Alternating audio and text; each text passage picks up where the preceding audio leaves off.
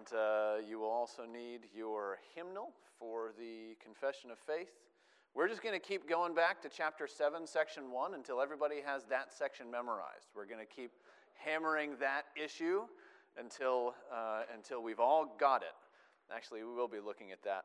Um, but I'm going to open in prayer, and then after I open in prayer, we're going to start with Romans chapter 5 today, verses 12 through 21. Romans 5, 12 through 21. So grab your Bibles, turn there.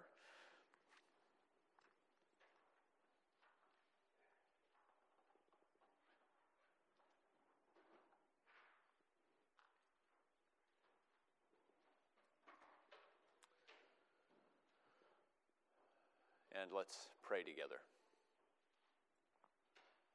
O Lord our God, we thank you for your covenant faithfulness. We thank you for Christ, our great covenant representative. We thank you for the gift both of satisfaction and of obedience that he gives to you on our behalf. We thank you for his obedience for us, for the gift of life that he offers to us through faith. We thank you for your Holy Spirit who applies all these things to our hearts and helps us to uh, to trust in you and understand the way that you work in our lives and the way that uh, you call us to yourself. Lord, we pray that by that same Holy Spirit, you would help us to examine and understand the words that we're going to be studying together today. Not just the words of uh, Robertson, but the words that you have given us in your scripture, uh, words of life and truth. We pray that you would give us grace as we hear. Uh, we pray for those who are still driving through the snow that you'd keep them safe on the way, uh, deliver them here uh, in one piece. Uh, keep them safe, Lord, guide and direct them, uh, and guide and direct our studies together, we pray in Jesus' name. Amen.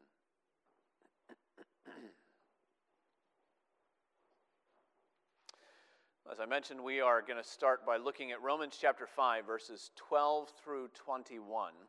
Uh, this is a passage that is referenced in the chapter that we were reading this week, uh, this week, chapter 5, uh, the covenant of creation, Palmer Robertson calls it. Uh, and as I mentioned before, I will maintain the use of the language, the covenant of works.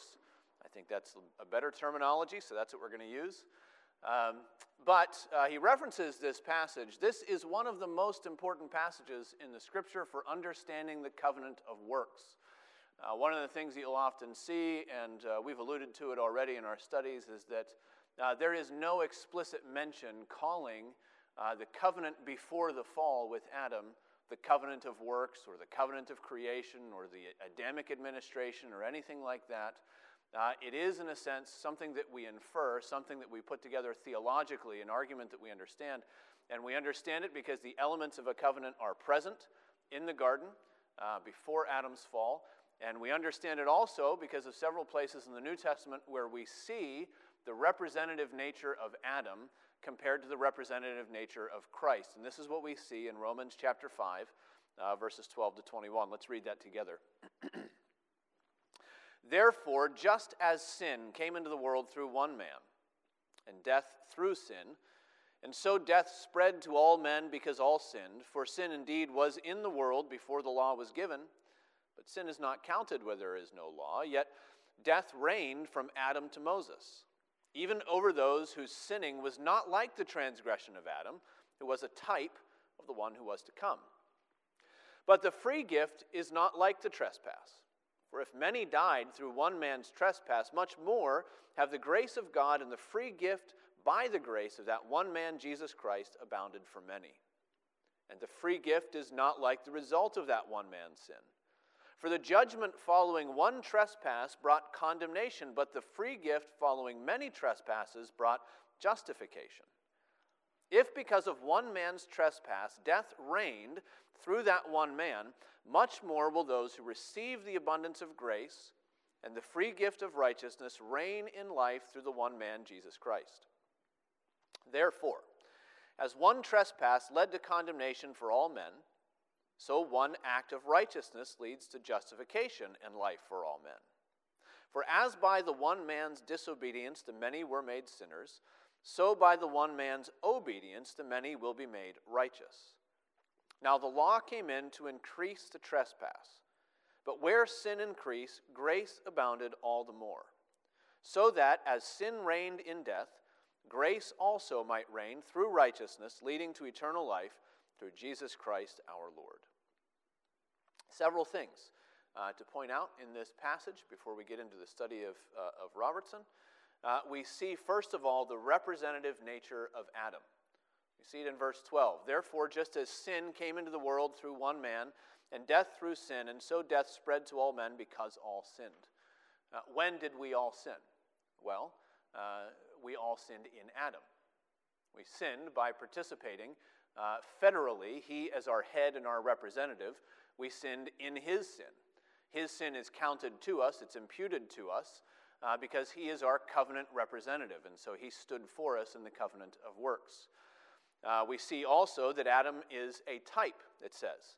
Um, where was it? The type of one who was to come. I missed it. 14, thank you. Uh, Yet death reigned from Adam to Moses, even over those whose sinning was not like the transgression of Adam. Adam was a type of the one who was to come. So not only was he our representative in the covenant of works, but he was a pointer. Uh, he was showing forth the one who would come later who would redeem us. And so it sets up two options, two camps in a sense. you can be under the covenant of works uh, with Adam as your head. And in fact, we all are under the covenant of works with Adam as our head, and we'll talk about that later. Or uh, you can be under the covenant of grace with Christ as your head. Uh, we need a representative in either sense. Uh, in either covenant, we need one who speaks for us, who wins the victory for us, or loses the victory for us, in a sense, uh, in the case of Adam. And this is the great parallel that we have between what uh, Scripture calls the first Adam and the second Adam, between Christ uh, and the Adam who was in the garden. And then we see that parallel again uh, in verses 18 and 19. Therefore, as one trespass led to condemnation for all men, so one act of righteousness leads to justification and life for all men. For as by the one man's disobedience the many were made sinners, so by the one man's obedience the many will be made righteous. There was something lost in the covenant of works, there is something gained in the covenant of life. Uh, it was lost by Adam, our first representative. It was gained by Christ, our second representative. And there's a parallel happening here, and we see that. Uh, and the, uh, the deciding factor is obedience. Uh, that obedience what, was what was necessary. Obedience is what Adam could not give and did not give. Uh, well, could have given and did not. Uh, and obedience is exactly what Jesus Christ has given, but in addition to that, satisfaction to the Lord and, uh, and forgiveness for our sins. So that's important for us to understand, just as we get oriented here. If we don't get to all of the details of the covenant and all of the ins and outs of, of what we want to hear from uh, Robertson today, what we need to understand is this representative nature. It helps us to understand that the covenant of works was a covenant, uh, that there was something at stake, as, uh, as Robertson says uh, in his first chapter that the covenant was a bond in blood, sovereignly administered, that it, uh, it holds out to us life and death, and it holds out to us life and death based on uh, a requirement that God gives to humanity in Adam. So, uh, with that in mind, we're going to uh, start to look at uh, chapter 5. You will notice on your handout, it says in some places chapter 5, it says in other places chapter 4. Uh, it's chapter 5. We're on chapter 5 today uh, the covenant of creation, the covenant of works. And as we get oriented, uh, I want you to see in your, your handout, as we had last time, there is an outline. Uh, that outline is a little bit f- more full this week than it was last week, so you can, uh, you can take it home and, and use that as a guide for reading through if you need to catch up on what's going on. We will not uh, cover everything that is in this chapter, and, and in fact, I think we shouldn't try to. Uh, I, I, I, get, uh, I begin to fumble if we're trying to cover everything. Uh, and so instead, we're going we're gonna pull out, you also have in your uh, handouts some discussion questions. And so we can dip into the ones that seem interesting or important to us. Uh, we can go back and forth where we are. But I want to start uh, with this, this first section in your outline. And really, the main argument of this chapter the argument is to explain God's covenant interactions with our first parents before their fall into sin. Uh, and in doing that, Robertson does it in a way that may be unfamiliar to many of us. Uh, when we think of the covenant of works, probably we think of the, uh, what, what he would term the sort of uh, the bare covenant, uh, just that probation period in the garden, just the command not to eat of the tree of the knowledge of good and evil. But Robertson says that we need to expand that. We need to see the covenant of works in two aspects. He calls them the general aspect of the covenant of creation and the focal aspect of the covenant of creation. Uh, and this might be unfamiliar to many of us, although it is not without precedent. Uh, in fact, w- what we see Robertson doing here, even if we're not familiar with the way that he's doing it, uh, is wrestling, as many theologians have wrestled, uh, with the larger pre covenantal uh, or pre fall duty that man has as creature. Uh, you see this in a lot of uh, Dutch Reformed theologians, especially. They, they almost uh, bring in uh, what they sometimes call the covenant of nature. So Geerhardus Vos talks about that, Herman Bavinck talks about that. And, and in a general sense, the covenant of nature, what they're calling the covenant of nature, is different from what uh, Robertson is calling the covenant of creation. Uh, the covenant of nature, as they would term it, is, is this sort of general sphere in which God's general grace, uh, not his particular grace, but his common grace operates for all of his creatures. And there is a relationship that we have just by virtue of being creatures to the God who created us. In fact, uh, that is exactly what the Westminster Confession says. And so here's where we should turn there and go back to that first section. Um, so, so I think if we see this, uh, we'll see why Robertson is going about this argument the way that he is. He's, you know, he's not just talking about the tree, he's also talking about things like marriage and Sabbath and labor and things that we would sometimes call creation ordinances. And we wouldn't think of them necessarily in connection with the covenant, uh, but Robertson is connecting them with the covenant, and, and we need to see how that works out.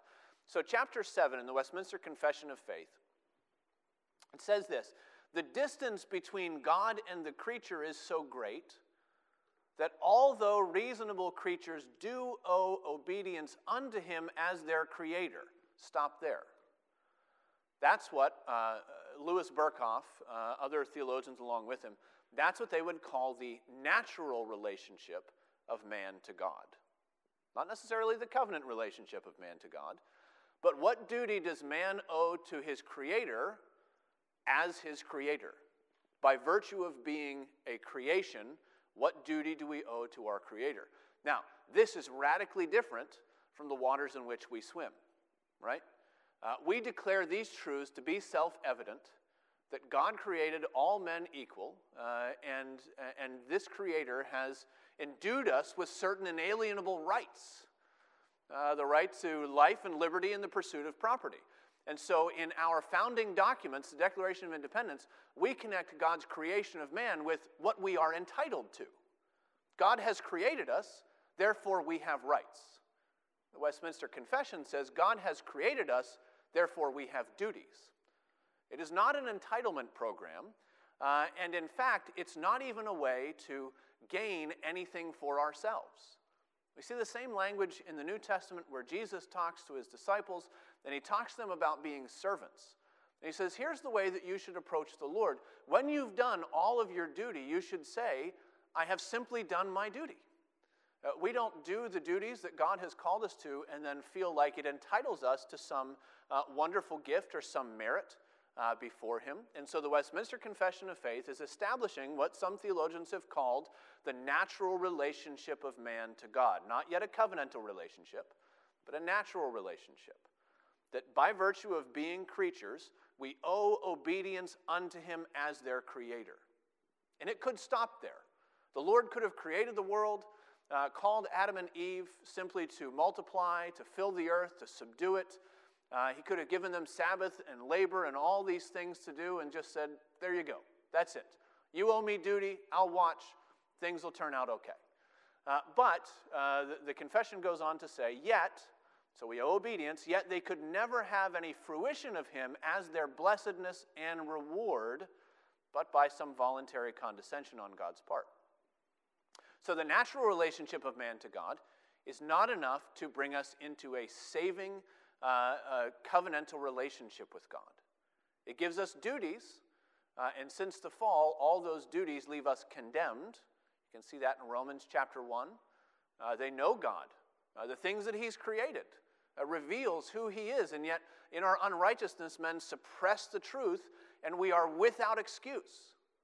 Right? Because we know that God exists, there's this natural relationship, and yet we suppress it, we are without excuse.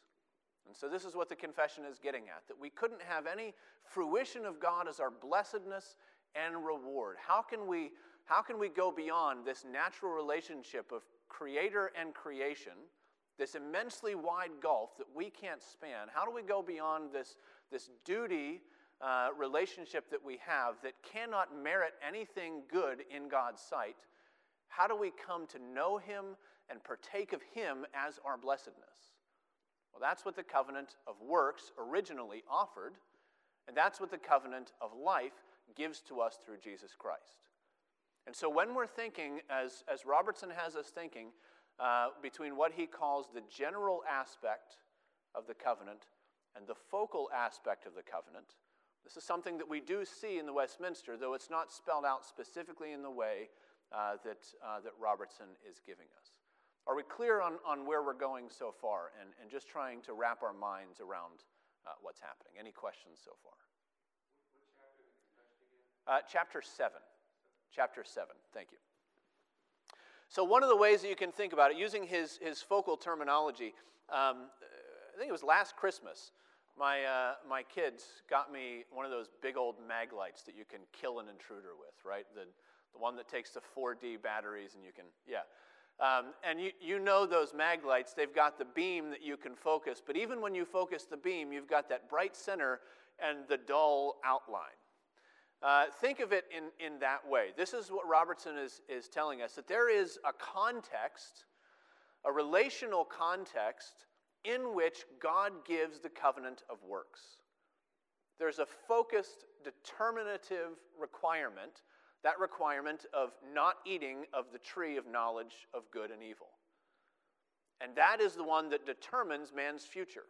Will he live or will he die? Will he partake of God as his blessedness and reward, or will he be separated from God uh, and cast out of his presence?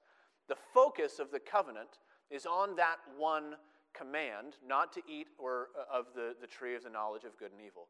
But it's set in a larger context of, God, uh, of man's duty as it exists, as he exists as a created being.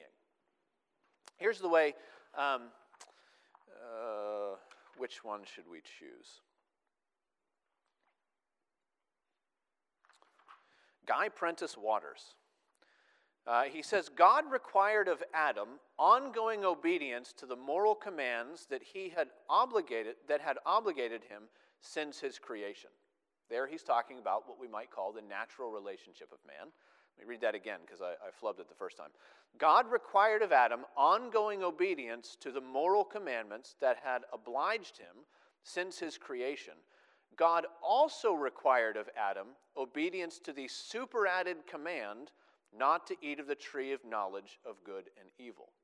So there we see this larger context, the general aspect of man's duty to God, and then we see this determinative, focused aspect of the covenant of works not to eat or drink, uh, not to eat, uh, of the tree of the knowledge of good and evil.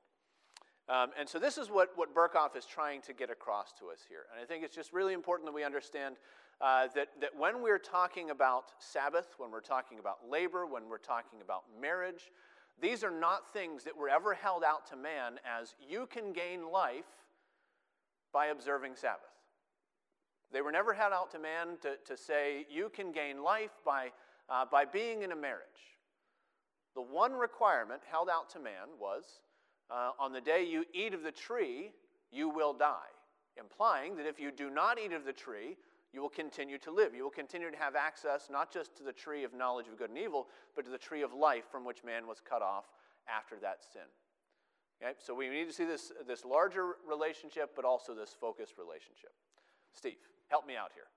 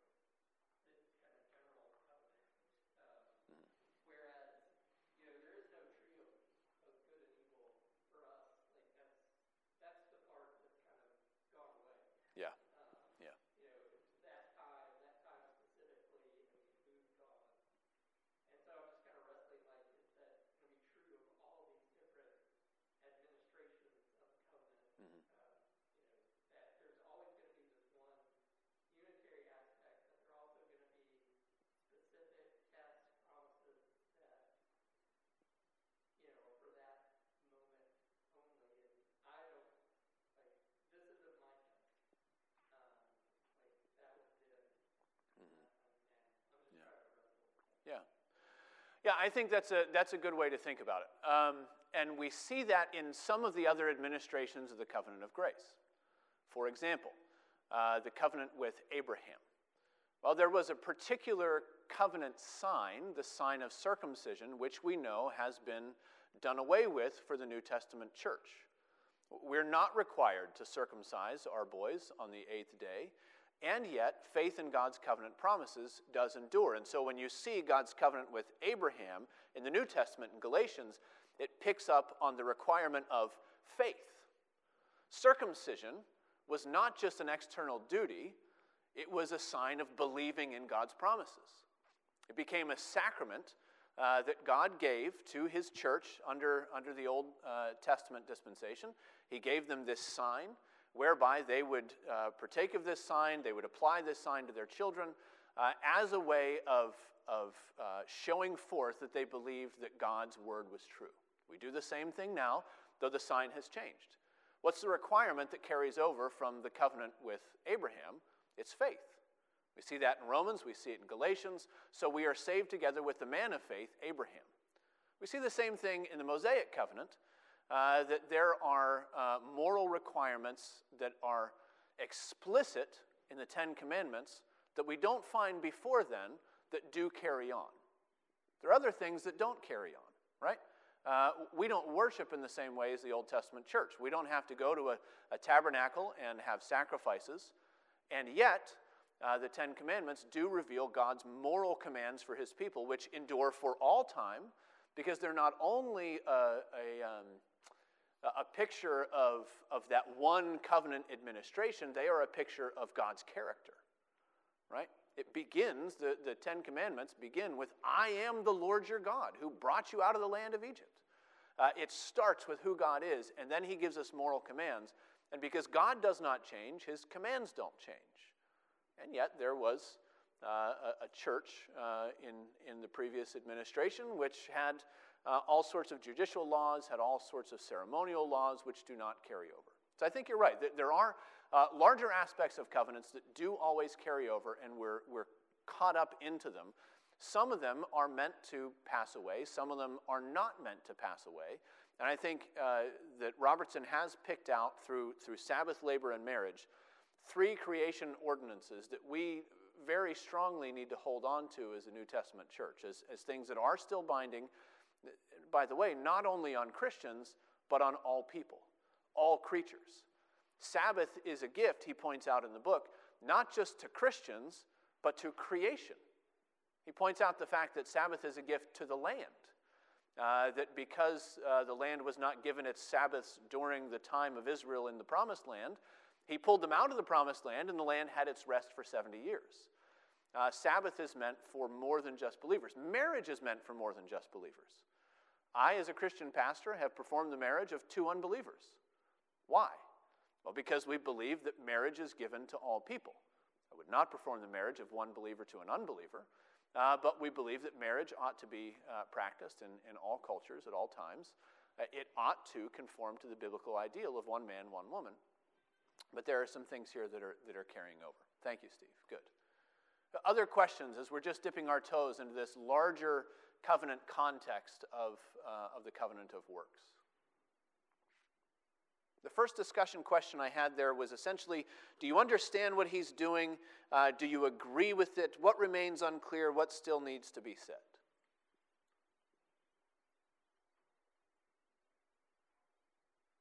Or if you prefer, uh, Mike, go ahead.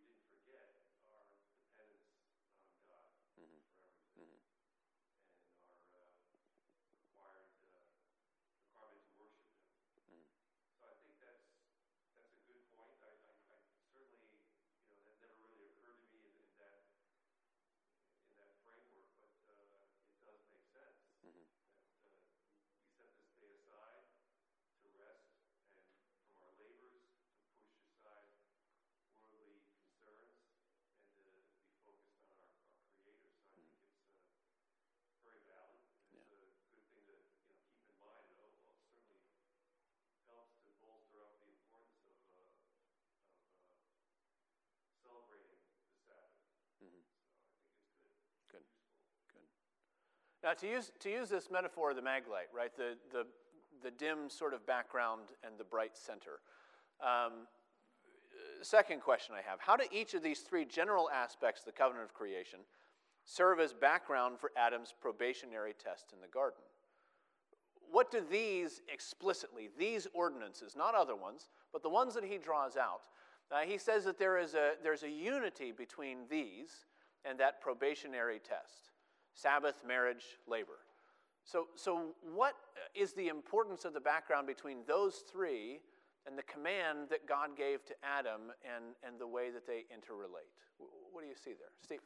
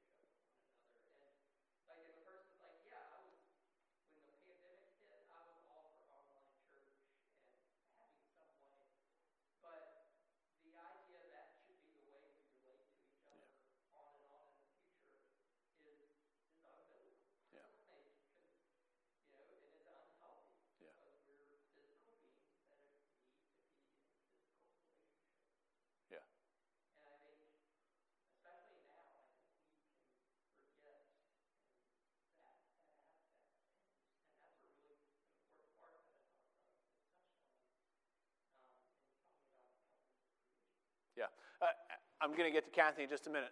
As you're talking about that, Steve, my mind goes to 1 Corinthians, right? In, in the modern church, we have the digital analog divide, where we think we can live our lives in a, in a cyber universe. And Bill Sykes recently sent me an article from the AP about uh, pastors who are leading churches in the metaverse and virtual reality, and these pastors who are virtually baptizing people. And you know, there's a debate over whether that's a valid, it's not a valid baptism.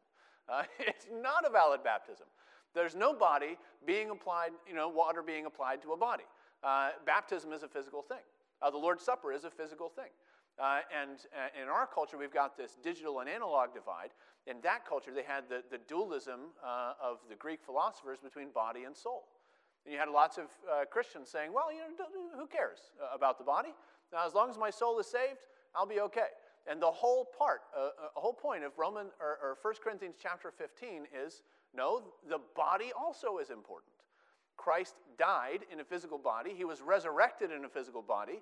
Uh, he came to deal with the physical and spiritual death that was brought in by Adam's sin, and he's the one who reverses the curse that has come upon us because of the covenant of works. We have to be embodied, And God's plan for humanity and for, and for his creatures, his, uh, his elect, is that they would have an embodied salvation, soul and body together. I like that. Kathy, you were going to add to it. So when we do church on Zoom, does that mean we're not keeping Sabbath? I think uh, when we do church on Zoom, we're doing the best that we can. Um, we do not do church on Zoom um, willingly, in a sense. We, we did it a couple weeks ago because there was snow, uh, because it was not safe for people to travel. And I think, uh, speaking for myself and not the elders, uh, I think in that situation, uh, Zoom church is better than no church. There are things that we do not do on Zoom. We do not partake of the Lord's Supper on Zoom. So like, no, it's like Yeah. in the old days, Yep. we had a snow day, the family would do church on their own. Yep. Like, is, is that better because they're doing something physically together, or is the Zoom thing better? No. I, I, I think, um, yeah, I, I don't know that I would say better or worse, right? I, I don't know that I would say, uh, I would say Zoom church is better than no church. I would not say that family worship together is worse than gathered worship. Now, I would say that regular family worship is not a substitute or a replacement for gathered corporate worship. We have a command not to forsake the gathering together of the saints. It is not enough for one father to decide, I'm the priest of this household, and therefore I will teach my children. No, you need fellowship and input from other believers outside your own family. And that's why we gather together. That's part of that, that commandment. Um, you know, if there's a snow day, it's unsafe. Do what works best for your family. Serve the Lord as you can in those situations. Uh, we always have to deal with, uh, with the occasionals that come up, uh, but they shouldn't overturn the, uh, the principles that God has given us. Scott. there's a uh, necessary but insufficient uh, that, that is appropriate Yep. here, so that you don't make the false choice of don't do that, do this. Yeah. That's both. Yeah. Um, your original, or I think your question a few minutes ago was about Sabbath and marriage and labor, and one of those, Mm-hmm. I don't think. Add to the. have to do with each other, but one of the common themes he points out is there is a purpose for those. Sabbath created for man, woman created uh, uh, for man, and uh, labor for his uh, fulfillment uh, of life. So those, that, that's, uh, I was trying to think of uh, threads that, Yeah. Yeah. you know, kind of bind uh, those acts of creation. Yeah. Another thread that Robertson points out when he's talking about um, about the command, right? He talks about the command for the sake of the command. Uh, the command that uh, requires radical obedience. This is where he is later talking about the focal aspect of the covenant. Uh, and he says, you know, there was nothing in itself that differentiated the tree of knowledge of good and evil from the other trees. In fact, we read in Genesis that, that Eve saw that the tree was good for food. It was desirable to the eyes. It was beautiful and nutritious like the rest of the trees. The only thing that, that set it apart was God's command. And so now obedience has to be on the basis of the raw word of God, obedience for the sake of obedience. And he parallels that uh, to the experience of Israel in the wilderness, and then Jesus in the wilderness, this idea that man does not live by bread alone, but by every word that proceeds from the mouth of God. Uh, and so it's this idea of is God's provision going to be sufficient, or do I also need what I can gain from creation? That's the tension of the Sabbath, isn't it? Am I able to take a day, and this was the tension for the agrarian culture in, in Israel, are you able to take a year, a Sabbath year sometimes, to let the fields go fallow and trust that the Lord will provide for you? Because your brain tells you that's not how farming works, right? But God's word tells you it will work. And every week, we look at our schedules and we say, can I actually take a day where I don't do the work that ooh, needs to be done by Monday? Will I actually get ahead? Will, will I actually be provided for? And at that point, we have to obey for the sake of obedience. And I think there's a parallel there. That's another thread. Uh, one more. Um, uh, notice that the disobedience of Adam happens in the context of his marriage. What does God say when he shows up? He says, Because you have listened to the voice of your wife. Now, Adam, Eve was given to Adam, as Robertson points out, to be a helper corresponding to him.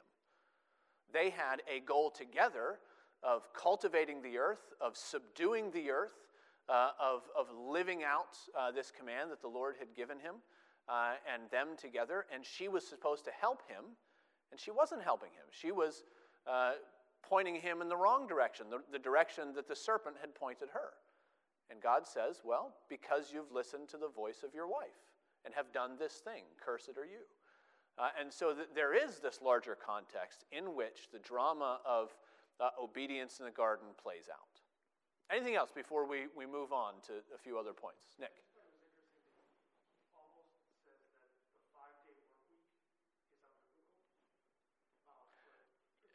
Yeah, he does say that. Uh, I, I, don't know that I would say almost. He, he hits that one pretty hard. Yeah, go ahead, Nick. Sorry.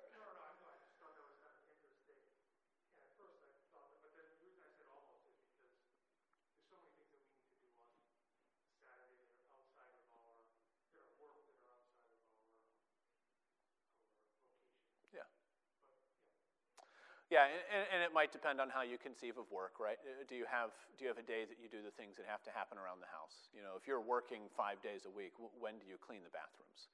And that's work too. I'm sorry. Sure. Yeah. Yeah. All sorts of all sorts of other tasks. Um, and I do think he he he strikes this balance where, um, or he's he's pointing out this uh, this idea that recreation ought not to go beyond its bounds. Uh, we ought to be industrious, whether it's in our employment or in, in the other duties that we have in our lives. You know, we can tend, as I've mentioned before, talking about Sabbath, we can tend to blur the lines. So we work when we ought to be resting, we rest when we ought to be working, and it becomes this gray mush instead of having, you know, black and white divisions. Here's where you can tell uh, of course, that, that O. Palmer Robertson is a Presbyterian pastor. Uh, he sets out at the beginning to tell you about the covenant of works, and he spends more than half of his time telling you about the Sabbath. Um, and, and he spends most of his time on the first point, as, uh, as I often do, and will do today, just so you know. Um, but I, I, I, like that. I like the way that he, he points this out. But yeah, this, this idea of the, uh, the labor and, and the rest and the way that that, uh, that uh, gives that background there. Uh, let's skip down a little bit. Let's jump over the Sabbath because we've talked a little bit about this already. Um, let's look at this, this question under marriage. Uh, we've got this current societal debate about marriage, sexuality, gender identity. Why is it important for believers to maintain the significance of as, marriage as a creation ordinance and not merely something that is a part of a particular culture or an expression of the Old Testament law or New Testament law? And as a bonus follow up question, not just in our debates with folks outside the church versus inside the church, but what about our debates between believers, professing believers, and their ideas of marriage roles? Not just this idea of gender identity and human sexuality, uh, but well meaning believers that would say, well, you know, um, marriage, yeah, uh, a husband and a wife, but they're really on equal terms. There's no head, uh, there's no submission. Uh, there's an equality that happens in the marriage roles, because he points out uh, the, the, roles in marriage as being a creation ordinance as well. So, either one that you want to take, why is it important for believers to understand that this is an ordinance of creation and not just a cultural expression?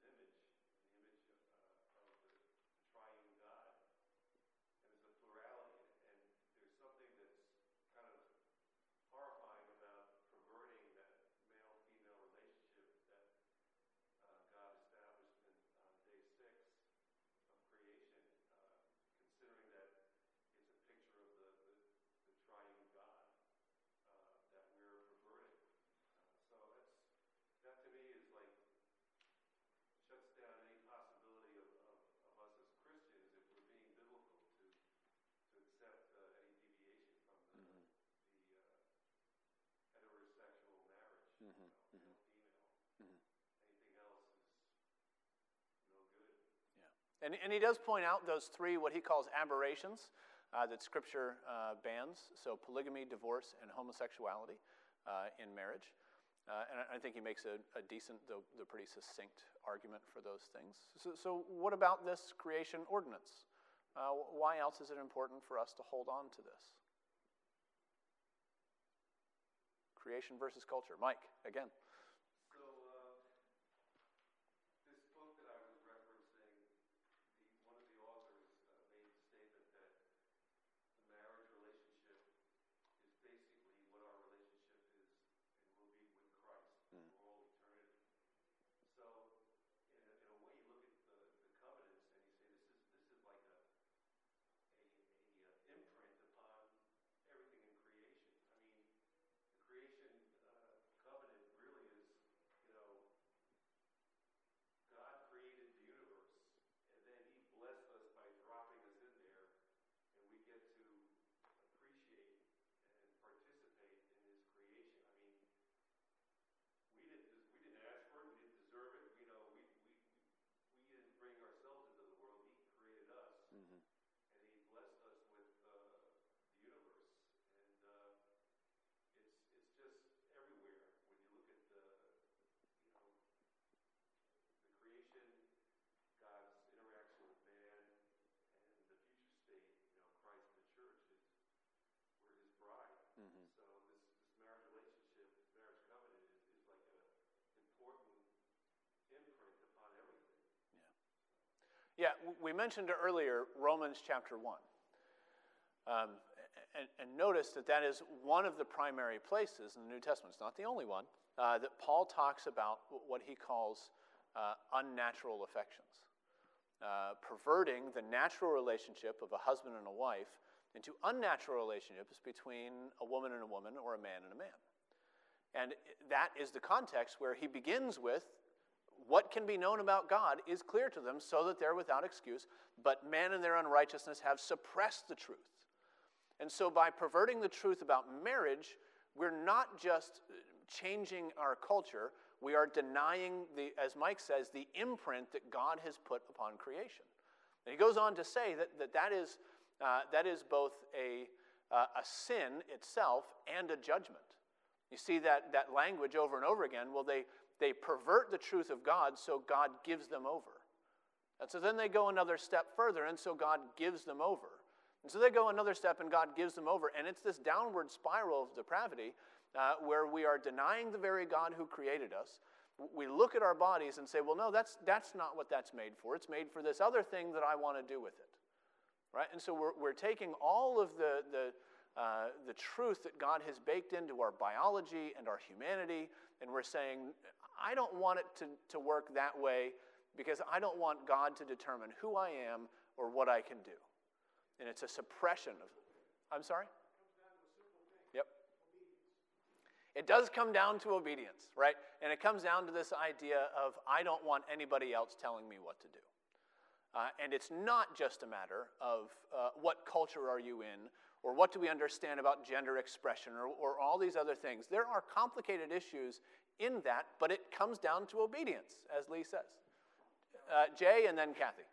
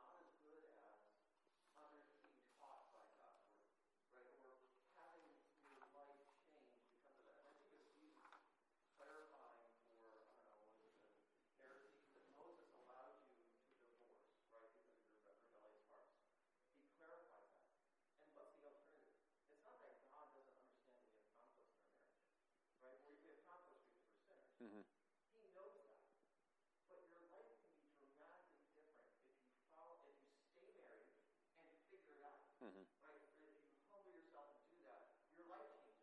Mm-hmm. Without it, mm-hmm. you go on merry way, like you just said. You keep spiraling into uh, worse and worse situations because you put yourself in mm-hmm. because you didn't recognize mm-hmm. Yeah, and notice in that discussion. Uh, that, that marriage, uh, I'm sorry, divorce is an allowance because of sin. It is not a mandate because of sin, right? Uh, it is allowed if one spouse is unfaithful to the other, uh, for the, the spouse who has been cheated upon uh, to sue out a divorce, says the, the confession. It's allowed, it's not necessary.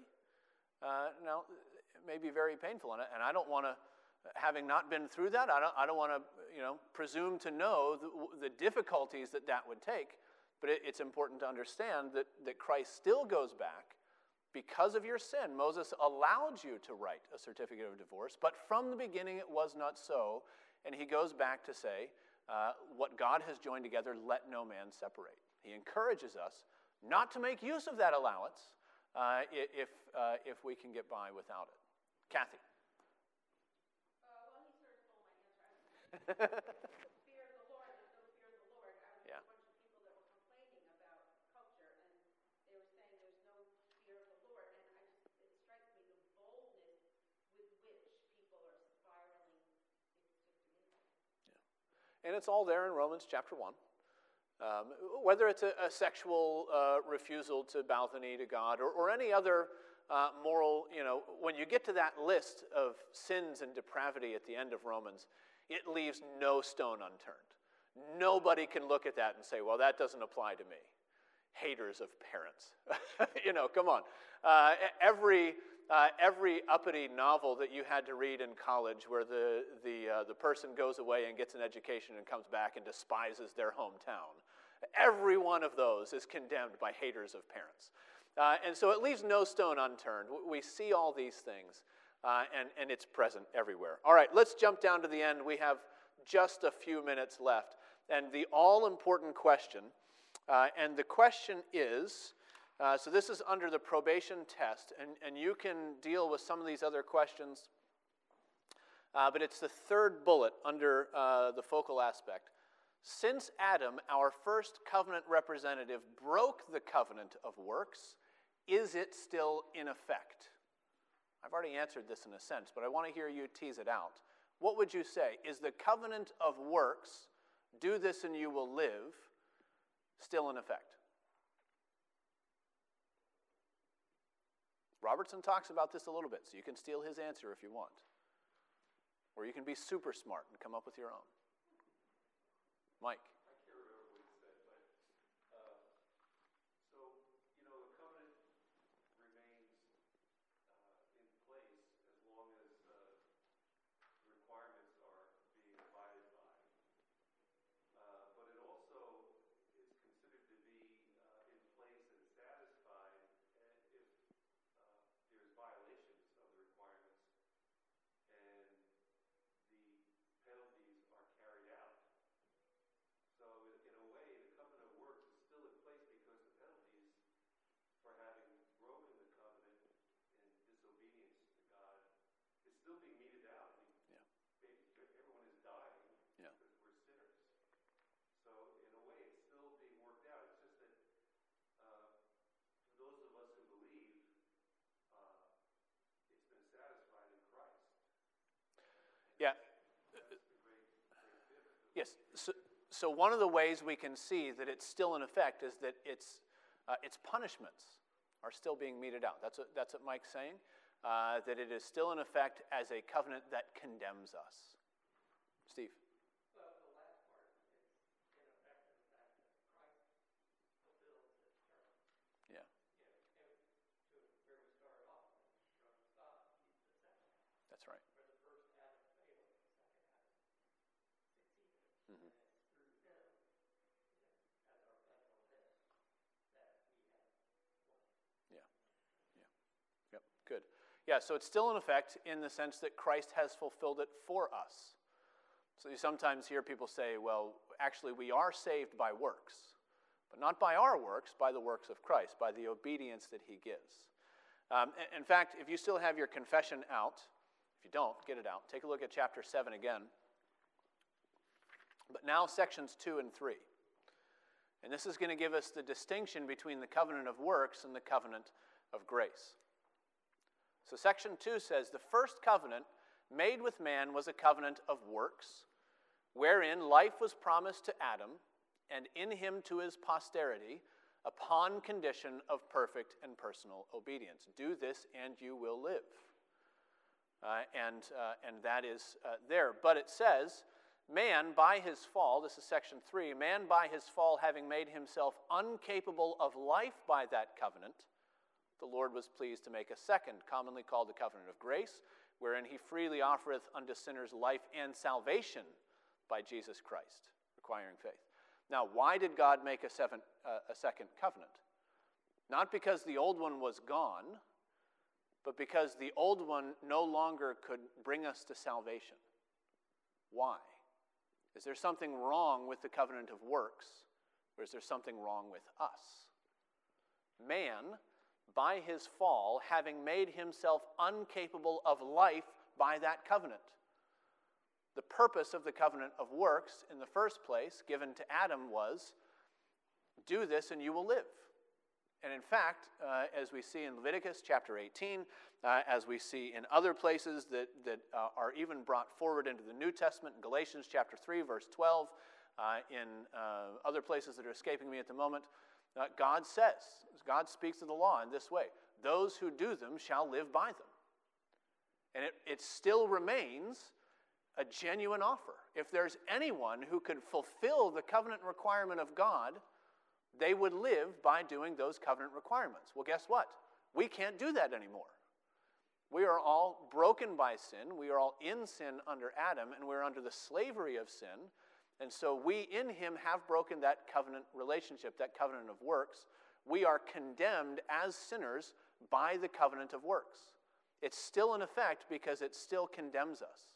Romans 1 again. So they are without excuse. What do you mean they're without excuse? They're condemned. The, the wrath of God is revealed from heaven against all unrighteousness of men who want to deny the relationship they have with the Lord of, of creation. Michael Horton uh, talks in one place. He says, You know, I hear people say uh, that, that, uh, that I don't uh, want a religion, I want a relationship with God. It's not about religion, it's about a relationship. And his answer is, You're already in a relationship with God, although it's probably a relationship that you don't want to have. Right? You are condemned. That's a relationship. That's a covenant relationship. By the covenant of works made with all humanity in Adam, we are condemned. It's still in effect. So, what do we need? Notice that it says in chapter, uh, chapter 7, section 2, uh, that life was promised. That's what Adam could obtain for himself and his children, his posterity. Life was offered. Well, now we need more than that. And so, section 3 says, uh, commonly called the covenant of grace, wherein God freely offereth unto sinners life and salvation. Not only does he give us the life that was uh, promised in the first covenant, but it's salvation to redeem us from the curse of the first covenant, having been broken through Adam. Listen to what uh, Herman Bavinck says, and I, I, we'll end uh, sort of, yeah, we'll end here, uh, but I think this is, this is really good. Uh, so Herman Bavinck says God stands by the demand that life can be obtained only in the way of obedience. And when a person violates his law, that law is expanded with another. The law that the violation must be paid for by punishment. After the fall, therefore, God lays a double claim on humans that of payment for a penalty for the evil done, and that of perfect obedience to the law. So, what he calls a double demand satisfaction and obedience. Uh, it says the difference between the covenant of works and the covenant of grace, therefore, consists in the fact in the latter, in the covenant of grace, God asserts not one but a double demand obedience and satisfaction. God asserts not one but a double demand, and that with this double demand, he approaches not humanity in Adam, but humanity in Christ. The covenant of works and the covenant of grace primarily differ in that Adam is exchanged for and replaced by Christ. The covenant of works is still in effect in that it condemns us. The covenant of grace is God's remedy through Jesus Christ to give us not only the life that He offered in the first covenant, but salvation from the condemnation that we deserve. And it happens by being transferred from the headship of Adam to the headship of Christ. And with the rest of our semester, we're going to look at that. We're going to look at the covenant of grace. We're going to look at God's life and salvation, and we're going to see it administered in various ways. And in fact, we're going to start by seeing it show up in the garden in chapter 3 when God shows up and gives that proto evangelion. And that will be next week, uh, Lord willing, in chapter 6. So let's close with prayer.